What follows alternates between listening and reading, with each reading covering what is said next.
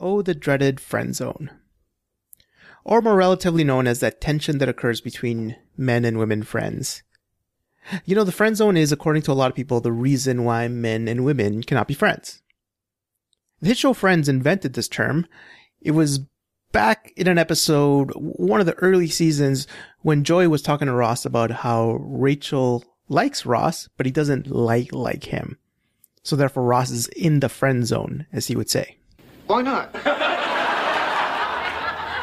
because you waited too long to make your move, and now you're in the friend zone. No, no, no. I'm not in the zone. Oh, Ross, you're mayor of the zone. Well, as you know, and I hope this is not a spoiler for Friends, Ross and Rachel do end up getting together. Many times over, actually. And you can say by the end of the season and the end of the actual series that they're damn good friends, too. Yet, this idea still lingers. In fact, we've been talking about the relationship between men and female friends for a long time. I mean, it was the basis of the movie When Harry Met Sally. That was a good five years before this episode aired in Friends. And I'm sure this has been talked about before in pop culture. I, I don't have any specific references to it, but I'm sure it's there. The issue is that that lesson in those movies and in fact of society is that men and women are so attracted to each other that they can't be friends. This is weird, right? We see men and women be friends all the time. Yet every time there's a connection between men and women, there tends to be this whole, hmm, could they date? Are they in a relationship together? What's going on? So today, I'm going to give you a small treat. I'm actually going to give you a listen to the last Wolfpack we did here in Edmonton about the friend zone. And you get a chance to listen to the storytellers talk about the friend zone, and hopefully, this will give you some ideas as to some discussion topics that we have available. And also, I'll interject in the middle of it as well, too. Because this is something that still needs to be discussed. Because this is modern manhood.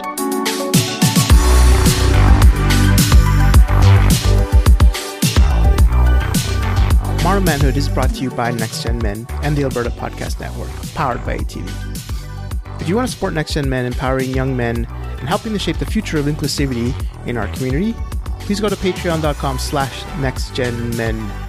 Big shoutouts to Alexandra Wadling and Chris Farley Ratcliffe for going to the Patreon and donating what they could. We really appreciate. Thank you, thank you so much.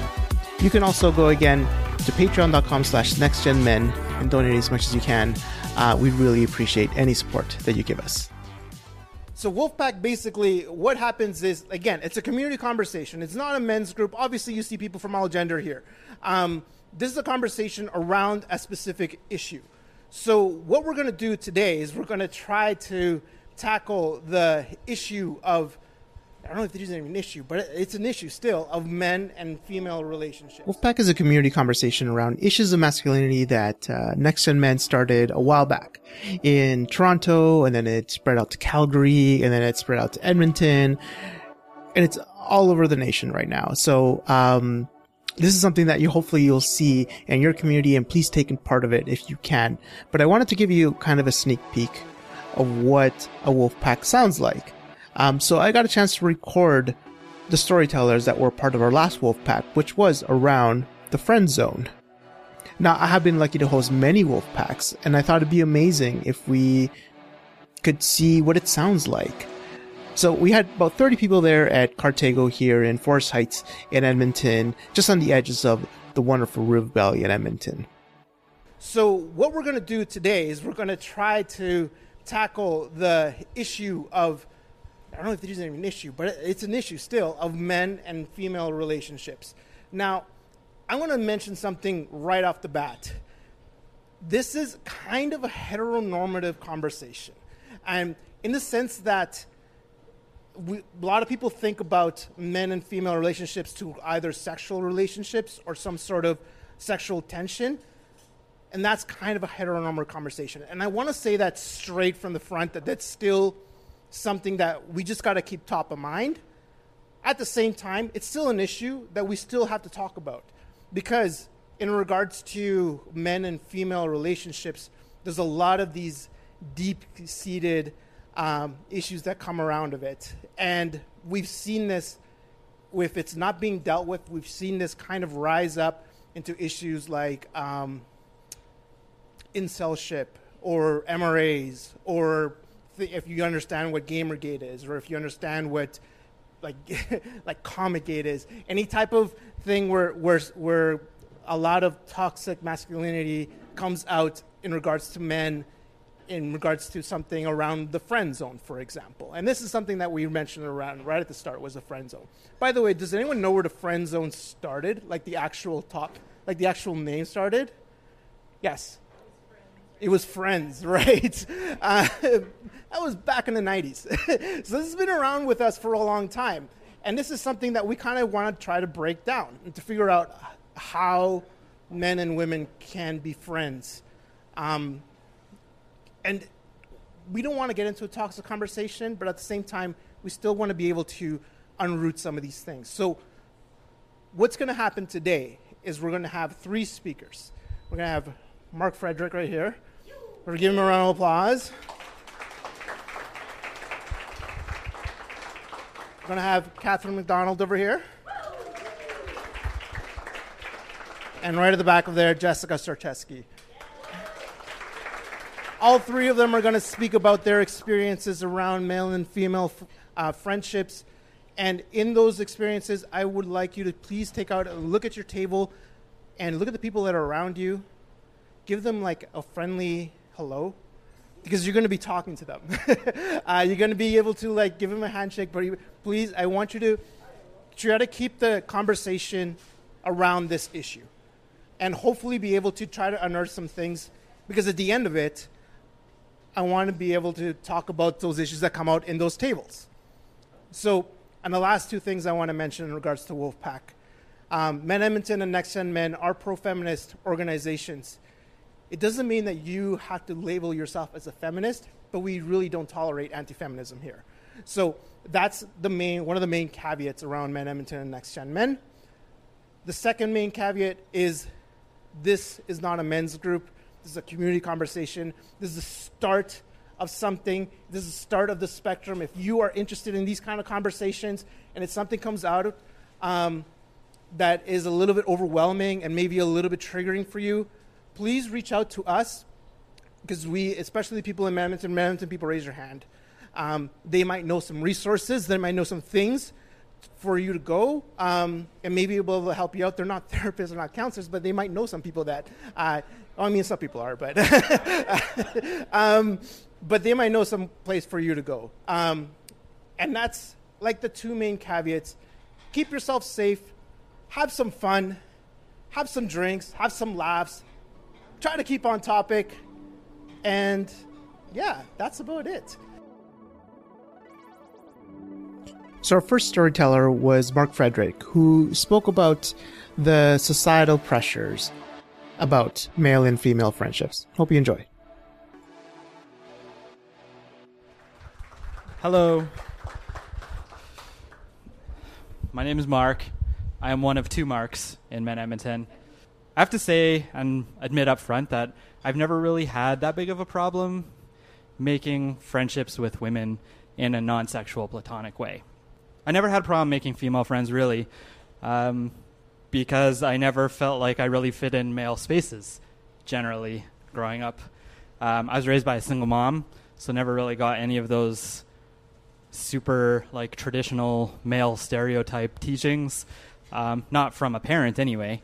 Uh, that does not include the teachings I got from culture, but I'll talk about that a little bit. Um, yeah, so I found like girls were more open talking about their emotions and being close, and these were all things that I was very comfortable with. Um, yeah, girls were more just more interested in having more than a surface level friendship uh, than most of the boys that I knew. Yeah, one of my best friends growing up was a girl. We had a really close relationship that many people assumed was romantic because of how close we were.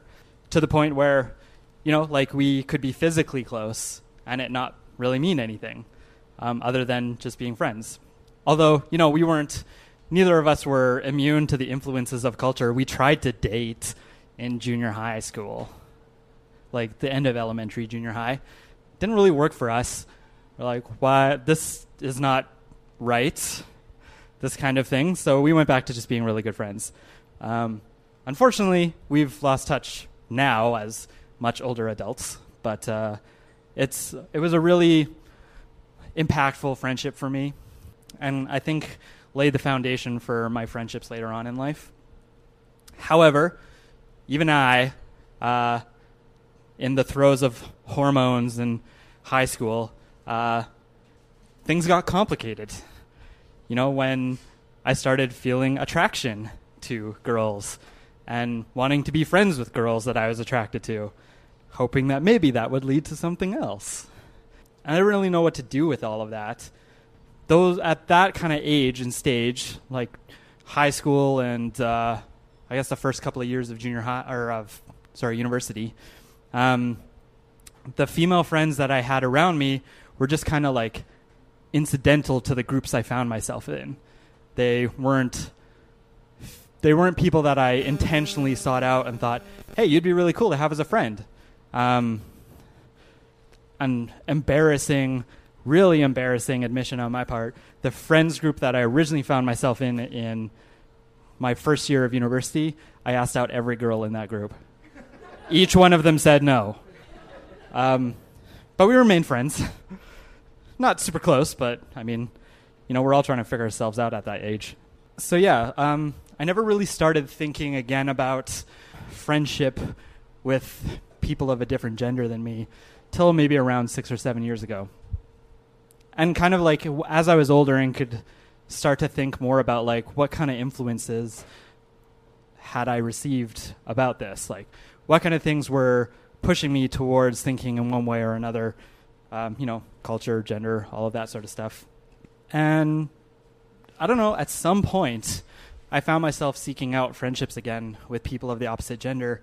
Sorry, I don't want to say opposite gender, people of a different gender than me, for the value that they could contribute to my life. I mean, I guess as I, I, I, got older, I wanted to continue having friends that were not surface level, but um, for a little bit of time, it was mostly men. And yeah, and then I started thinking about, well, what am I missing in my life with regards to that?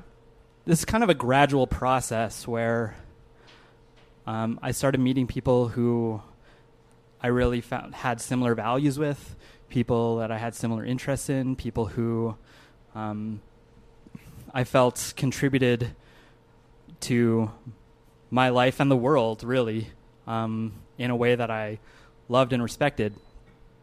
And even if I found myself found myself thinking that these people were attractive, it stopped being a big deal whether or not they were. Like it didn't matter. It just mattered that they were there. We mutually supported each other. Um, we encouraged each other. We really um, wanted to be in each other's lives in a meaningful way.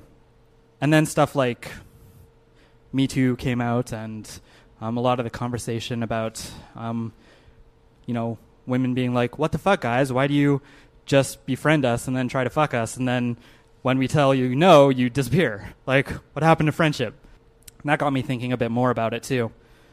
So I really try to get I try to I really try to understand now why it's so hard for a lot of men to have emotionally close platonic relationships with women. And instead of being like, oh yeah, like incel bullshit, which I mean there is a lot of incel bullshit, but um, but really trying to like extend my lens of compassion to, well, why is this? Like, what is it about this that makes it difficult for so many people? Um, I mean, and I only know the male perspective, right? I'm sure um, some of the women who are coming up to speak can share from their own perspective if it's hard to have male female friendships and what maybe influences them in that difficulty. Um, so I have a lot of opinions about this, which I'm going to frame in semi rhetorical questions to maybe consider. So, when's the last time you saw a TV show, movie, or read a book that had a close, connected relationship between a man, man and a woman that didn't have one or both of them secretly harboring feelings for each other. How much harder it is for us to have these kinds of friendships when we never see examples of it. How many of us had friends of different genders in grade school only to have adults tease us about dating or telling us that we will get married in the future or calling us studs slash heartbreakers? How many childhood friendships get sexualized and romanticized by adults? And what kind of influence does this have over our views of male female relationships? How many of us grew up being told, either directly or indirectly, that male female friendships represent a threat to your romantic relationship?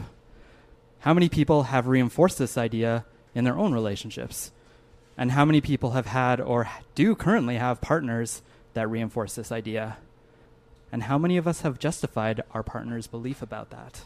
How many of us have received the message that friendship with women is a terrible consolation prize for becoming romantically involved with them? The dreaded friend zone. How many of us struggle to value the contribution of non related women in our lives that isn't sex or romance? How many of us believe that physical closeness with women, such as hugs, arms around shoulders, holding a hand, etc., cannot be platonic and has to be sexual in nature? That's a tough one. Like, I'm, I'm a really touchy feely kind of dude. I like hugs from all sorts of people, from everybody who basically give me a hug. Um, people of all genders. It's just how I like to relate. So yeah, that's a that's a hard one for me. Um, how many of us feel the pressure to have a romantic relationship when we are single? What kind of messages do we receive about being single, and how does that affect our relationships with people of other genders? What I'd like to leave you all with is a concept that I recently learned about um, called queer platonic relationships. Has anybody heard of this term before? Oh, this is great. I just learned it, and I'm so happy to share it with all of you. Um, so this term originated in the LGBTQ plus community. Um, it's particularly championed by people who identify as asexual or aromantic. Um, for those of you who don't know what that means, asexual people are people who feel no sexual desire, um, and not out of trauma. Well, let me just clarify: it's not because of trauma. Um, they just simply do not experience sexual desire for other people. Um, aromantic people are people who don't have any interest in romantic relationships with other people. And you can be both a romantic and asexual at the same time, or you could be one or the other. A queer platonic relationship is one in which people are closer than friends, or what we might traditional, traditionally think of as friendship, but are also not romantically involved with each other or sexually involved with each other. From the outside, uh, a queer platonic relationship may appear to have many of the same qualities that a romantic relationship has um, emotional closeness, intimacy, uh, commitment to that person, etc., cetera, et cetera. Um, for some of the guys out there, you might understand this as a bromance. The thing that really struck me about this idea of queer platonic relationships is what if all of our relationships were like that? How much fuller could our lives be if we had that kind of closeness with each person in our life, regardless of their gender, and without all of the like expectations about sexuality and romance. That just that's just a beautiful thought to me.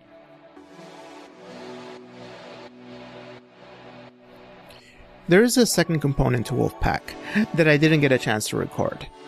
Is a discussion. And the whole reason of coming to Wolfpack is to hear some storytellers and be able to discuss with your table with the people that are around you about what was going on in your head when you were hearing that storyteller. Now, I didn't record this because I wanted to keep the privacy of the people that showed up, and also because I wanted to make sure that they have some vulnerable conversations without a microphone being stuck in their in their uh, in their face. But what I heard was that uh, a lot of people actually cling to the idea of uh, having parents, you know, pair up a young child uh, with another young child and say, "Oh, you're going to be girlfriend, you're going to be boyfriends, you're going to be married together," and that's something that was a running theme through the nights. So I, I'm asking you: Have you ever had somebody, maybe an adult, maybe your parent, try to pair you off with somebody else when you were young? I definitely remember I have had for sure.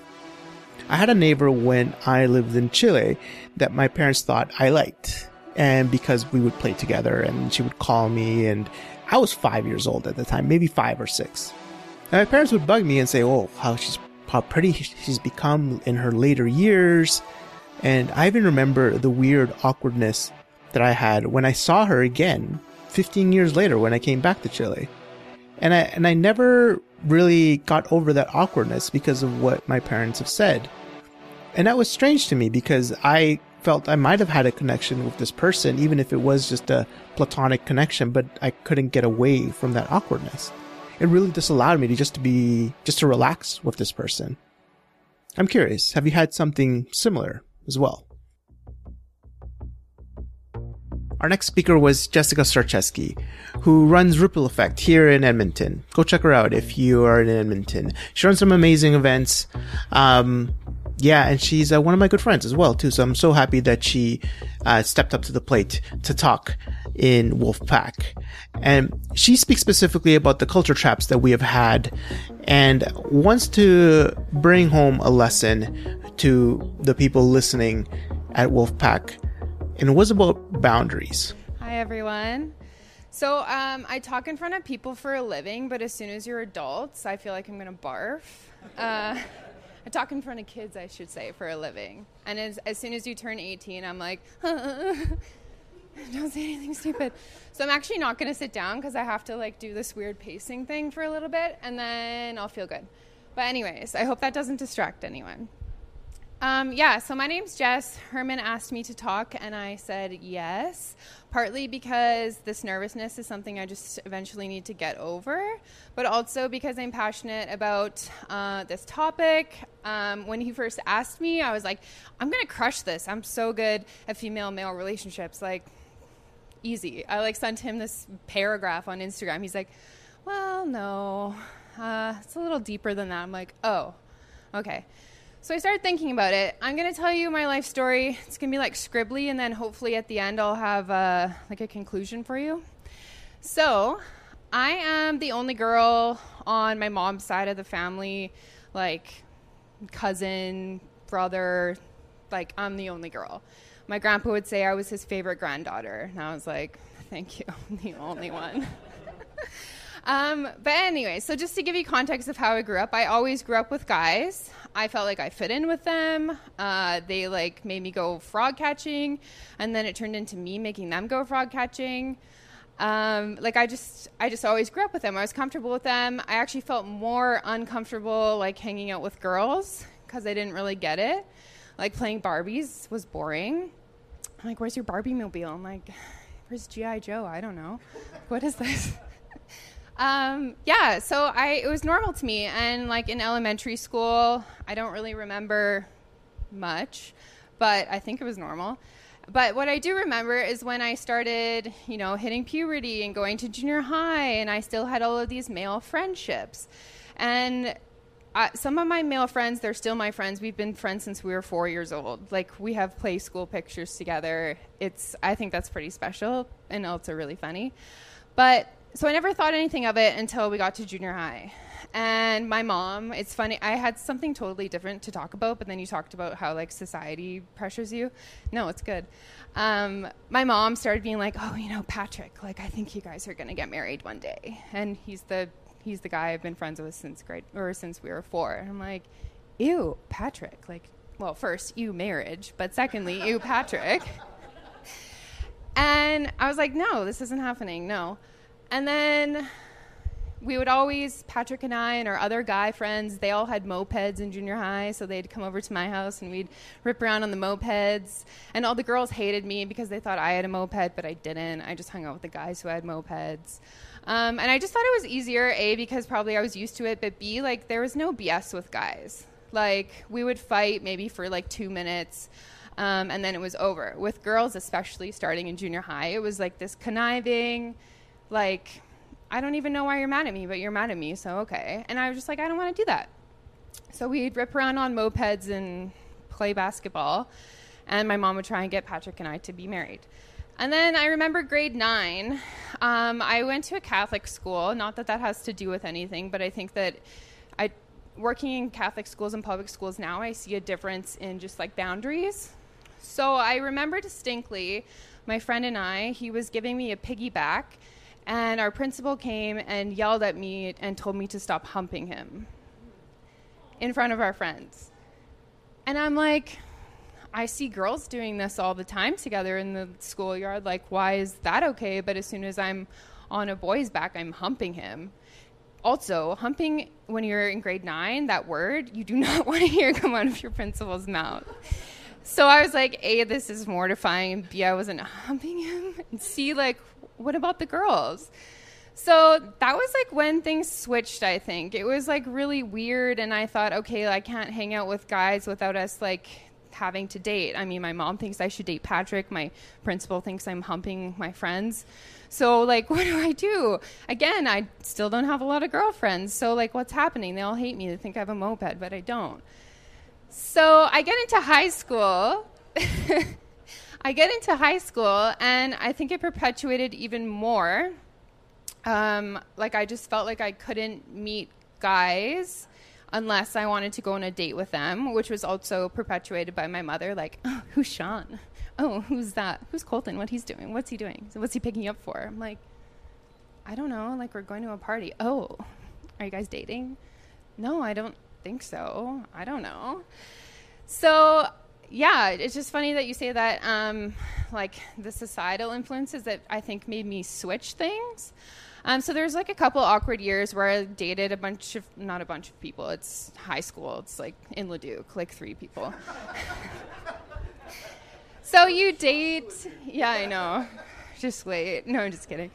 Um, I dated a couple of people and then we're like, this is weird, like we're friends. And then I got a serious boyfriend. And I feel like that's how I got my gripping again because I had purpose and intention and I was like, this is my boyfriend. I like this person. Everyone else, if you're a male, you're just my friend. And I didn't realize it at the time, but that was boundaries that I was setting. And it was kind of like, if you're not cool with this, then don't be my friend because this is my boyfriend. And he's older, so he's going to beat you up. Um, just kidding. He probably wouldn't. I don't know. But yeah, I reflect back on that, and that was boundaries I was setting, and I was telling people if you're not cool with this, then don't come along for the ride. Um, but I had a lot of friends who were cool with it, and they were like, "Yeah, I don't want to date you. I realize that's your boyfriend." I'm like, "Okay, sick, great. Like, let's have a really fun time." And then, um, like, as I we broke up and I started dating other people, um, those friends always came along with me, and it never changed Patrick from age four. He's still my friend, and we're still not married. Um, yeah, I think that going into high school and going through that awkward junior high phase of society and then kind of catching my footing again really helped me because I still have those people in my life and they still come along with me. And then it helps me when I th- meet new people to be like, okay, what are my boundaries with this person? So it's funny, my brother's like three years younger than me, but like when we go out for dinner, I can't tell you how many times like the waiter or server, waitress, whatever you want to call them, I don't know what the proper word is now, server. Yeah, I should know this. I've been serving forever. But um, how many times they thought we were on a date and you're like, ew, it's my brother. Like, no, this is weird. Why can't I go for dinner with my brother without people thinking that I'm dating him? Um, and then I caught myself actually. Has anyone seen Restored with the Fords? It's like on HGTV. So it's a brother sister duo who like flip houses. But I caught my own bias watching that show. I'm like, this couple is really cool. Like they are, they're great. They drive so well. And my fiance's like, uh, they're brother and sister. And I was like, oh my god, I just did that. I just did what I hate. So even catching my own bias and like wondering why that come, like where that came from. Is it because people did that to me? I hated it, but I'm still doing it. Is it coming from society? Like what's that coming from? Um, like I told you, this is all the scribble. And then I'll also talk about when I went traveling. So I think that there's this underlying expectation that when you go traveling, especially when you're single, you party, and the people that you meet, you probably just hook up with, and then that's why you're going traveling. But for me, that wasn't true either. I still carried on the platonic relationships throughout the traveling. I met this guy named Morgan. We met like one night in Cambodia. We had a great time, like whatever. Um, platonically had a great time. And then we went our separate ways around Asia. And then we ended up meeting up in Europe. And we traveled for two months in Europe. And we went to Venice, which is like the romance city of the world and we did all the romantic things, uh, romantic. So we did like the gondola ride together, and we had a picnic in the park, and we shared bottles of wine, but completely platonic. We actually don't know how to speak Italian at all, obviously, but we started saying like, "Oh, we're El Platonico," because people were so confused by that, especially I don't know because we're traveling, we're single. Like, what do you mean? Why are you traveling together if you're not dating or if there's no attraction there? We're like because we like each other like as human beings. I don't know, like it's fun. Um, and then he actually came to Canada for Christmas one year. He's from Australia originally. And again, my family's like, "Oh, Morgan, like, are you guys gonna get married? That'd be cool to date an Aust- or marry an Australian guy, because then you get two passports and you could go traveling." And I'm like, "No, this is where this comes from. Okay, it's my family." But I'm like, "No, we're just friends. Like, we're literally just friends." Um, so yeah, this I feel like this is all over the map. But anyways, um, when Hernan first asked me to talk about this, I was going to talk about how my boyfriend in high school is still one of my best friends now and how we made that transition. But then I started thinking deeper about all of my friendships and what the underlying theme was. And I think that my theme is boundaries, like I kind of already hinted at. But if you look at everything I've done in my life, I had clear boundaries about it. Like, nope, this, nope, that. Like, this is how it's going to be. That's how it's going to be. The only time that it was confusing is when someone pushed their own boundaries on me, if that makes sense. So in junior high, yeah. Um, yeah, so I think that's my conclusion is um, just boundaries in relationships and being able to uh, communicate them clearly and properly and then also just like respecting them um, and honesty too. Like if you're saying that that's what your boundary is then that has to be your boundary. Um, i feel like sometimes like you said i'm going to hang out with these girls and see where it goes. I think that you need to tell them that. Um, not you you as like a, a big thing you know, you need to say, I'm going to hang out with you and see how this goes. Or, you know, like, I don't know, maybe there's something here. Like, let's see how it goes. Um, but I, on the flip side of that, if someone's like, no, we're just friends, you also need to be open about that. You can't just be like thinking that maybe something deeper is going to happen if you stick around long enough or if you're much of a emotional support or things like that. I don't know. I'm trailing off. But, anyways, boundaries is my closing um, remark for that. I hope that was okay.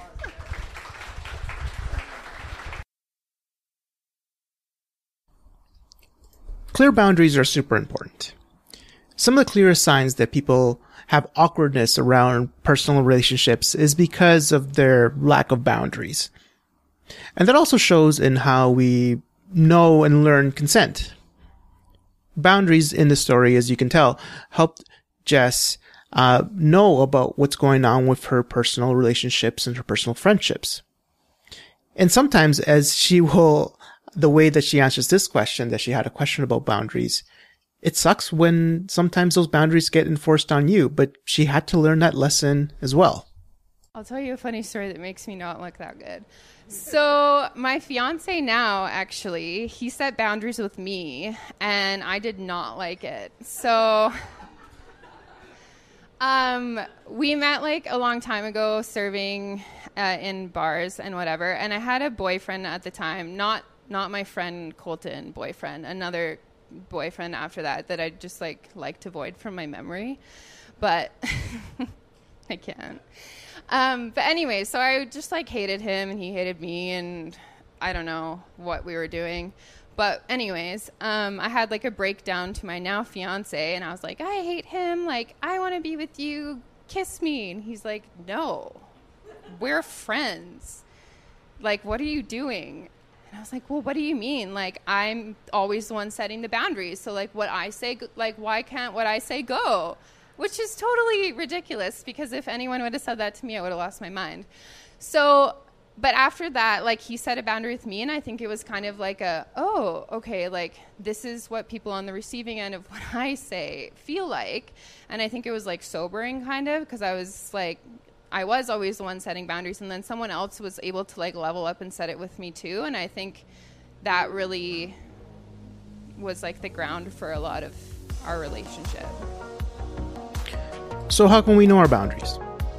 Well, it has a lot to do with how we know our feelings, how we process them, how we react to them, and honor them.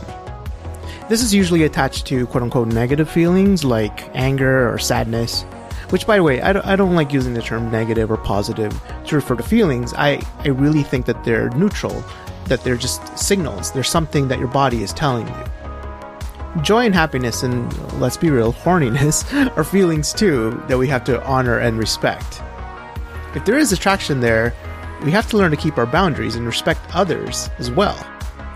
Learning to ask for consent and learning how to take no for an answer are going to be super important to learn.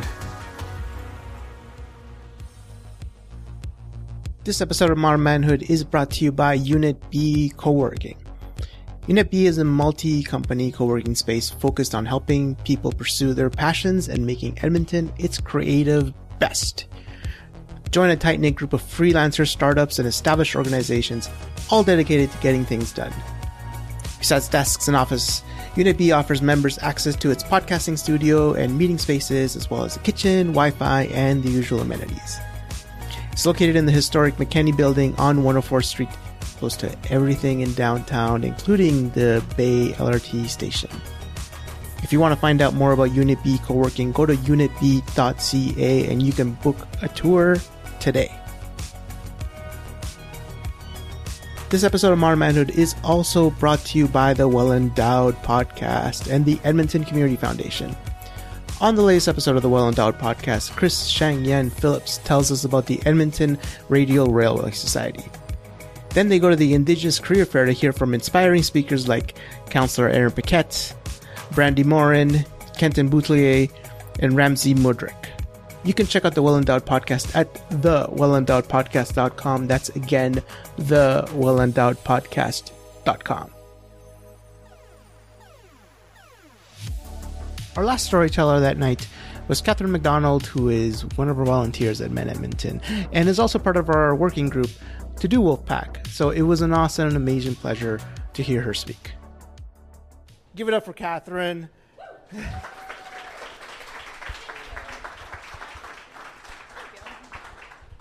Hello, everybody. Um, if you haven't met me, I'm Catherine. I'm one of like the organizers for Wolfpack, so kind of seen me probably around every once in a while if you have been to a Wolfpack before. Um, if you like it, you can let me know. If you don't like Wolfpack, you can just let me know nicely. Um, don't let me know. Just don't let me know at all. Um, yeah, my perspective is like a little bit different because I grew up having pretty much 50 50 friends with females and friends with males. Um, my like elementary school experience was lovely because it was 50-50 and i remember having like really dumb conversations um, at like 7 to 12 of like every year the girls would sit down and the guys would sit down. I don't know if the guys sat down but the girls for sure sit down and they were like okay there's four of us. There's four really cute boys. Who are you going to have a crush on this year? And you're not allowed to switch. So like every year we like would have one crush and like we would not switch. And like that was our experience in elementary. So like no fights but we each got to rotate every year through new crushes. So that was kind of good. We each got an opportunity to like someone new and see what it run.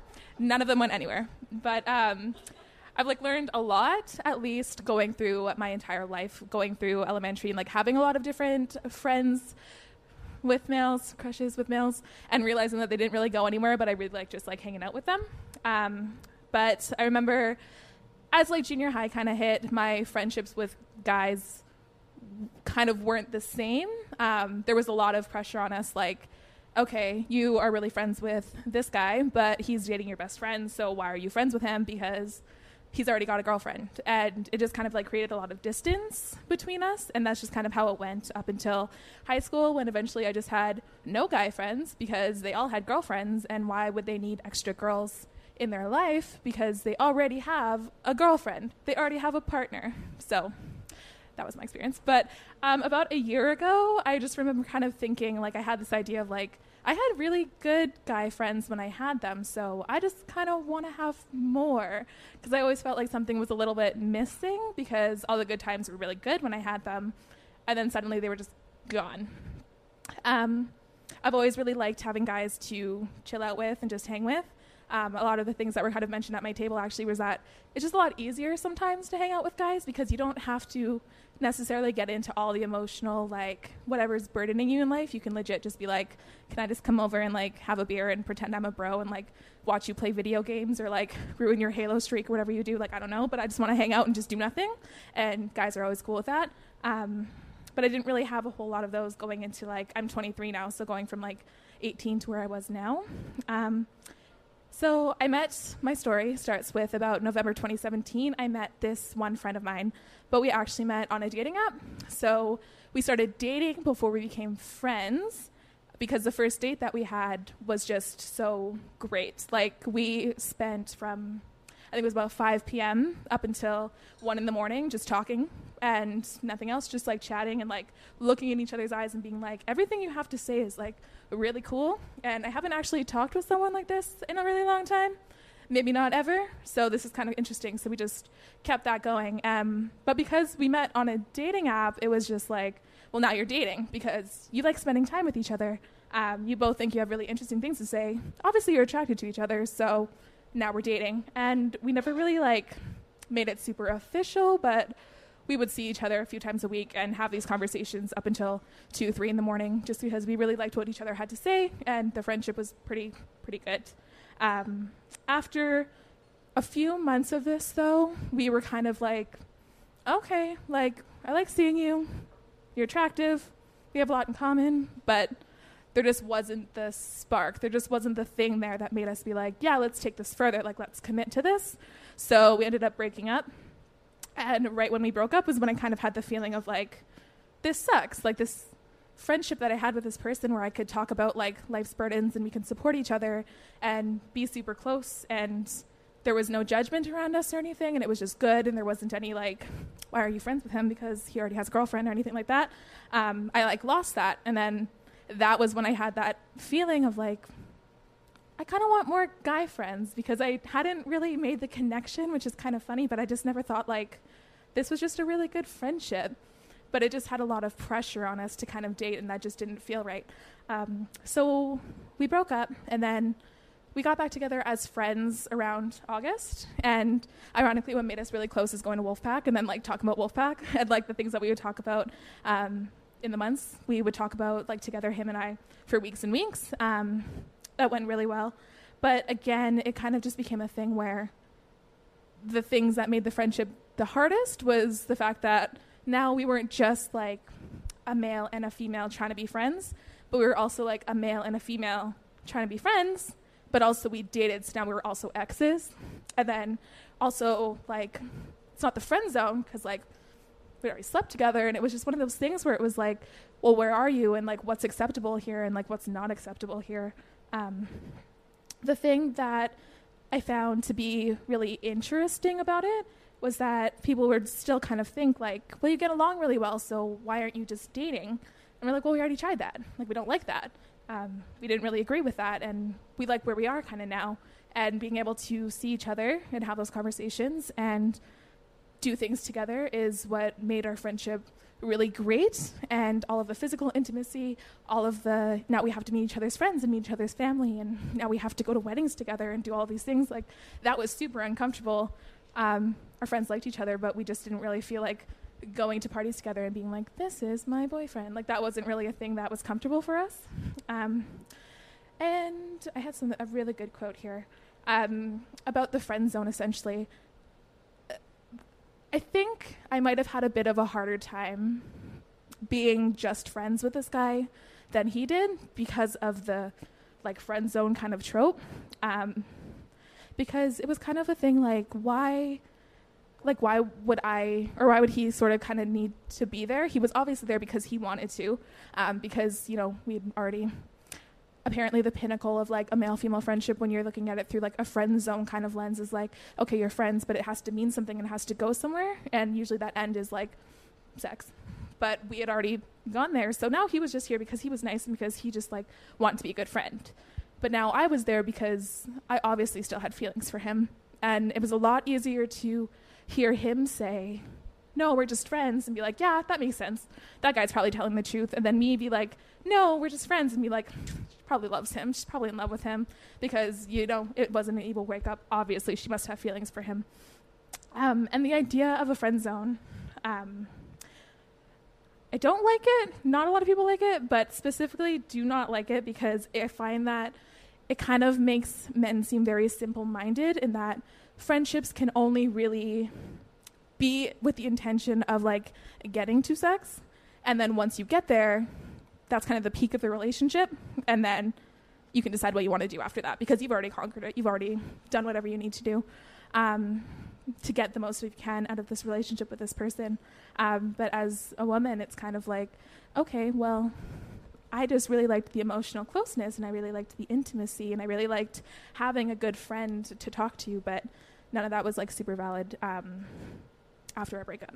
Um, also, um, for the friend zone, I also find that often it can be like if you're a person and now you are interested in someone of the opposite sex um, and it doesn't work out, it, now it's just a failed courtship. Now you're not able to be friends anymore. Now you kind of have to move on to the next person um, because ultimately that's kind of all that you were going for, if that kind of makes sense. I also ramble a lot. You can let me know if I'm making no sense.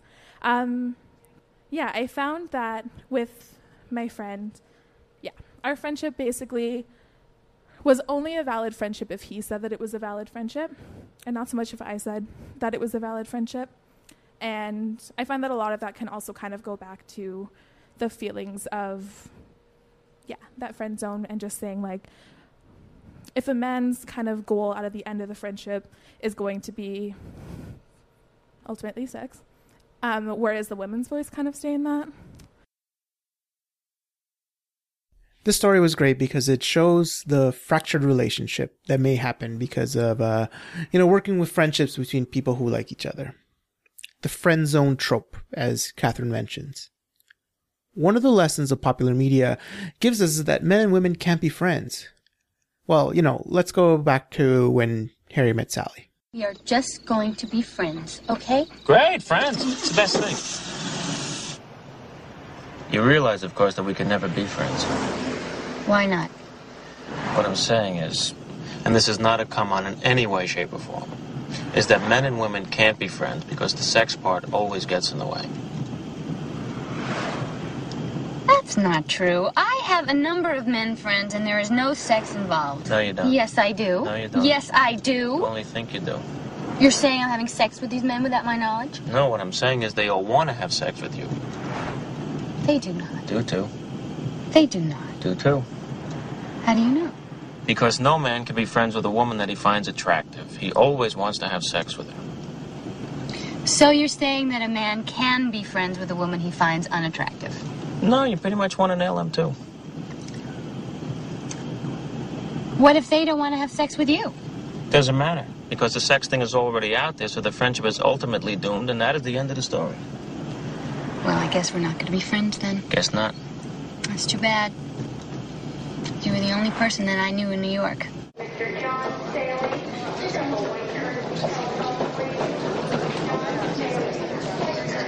Staying over?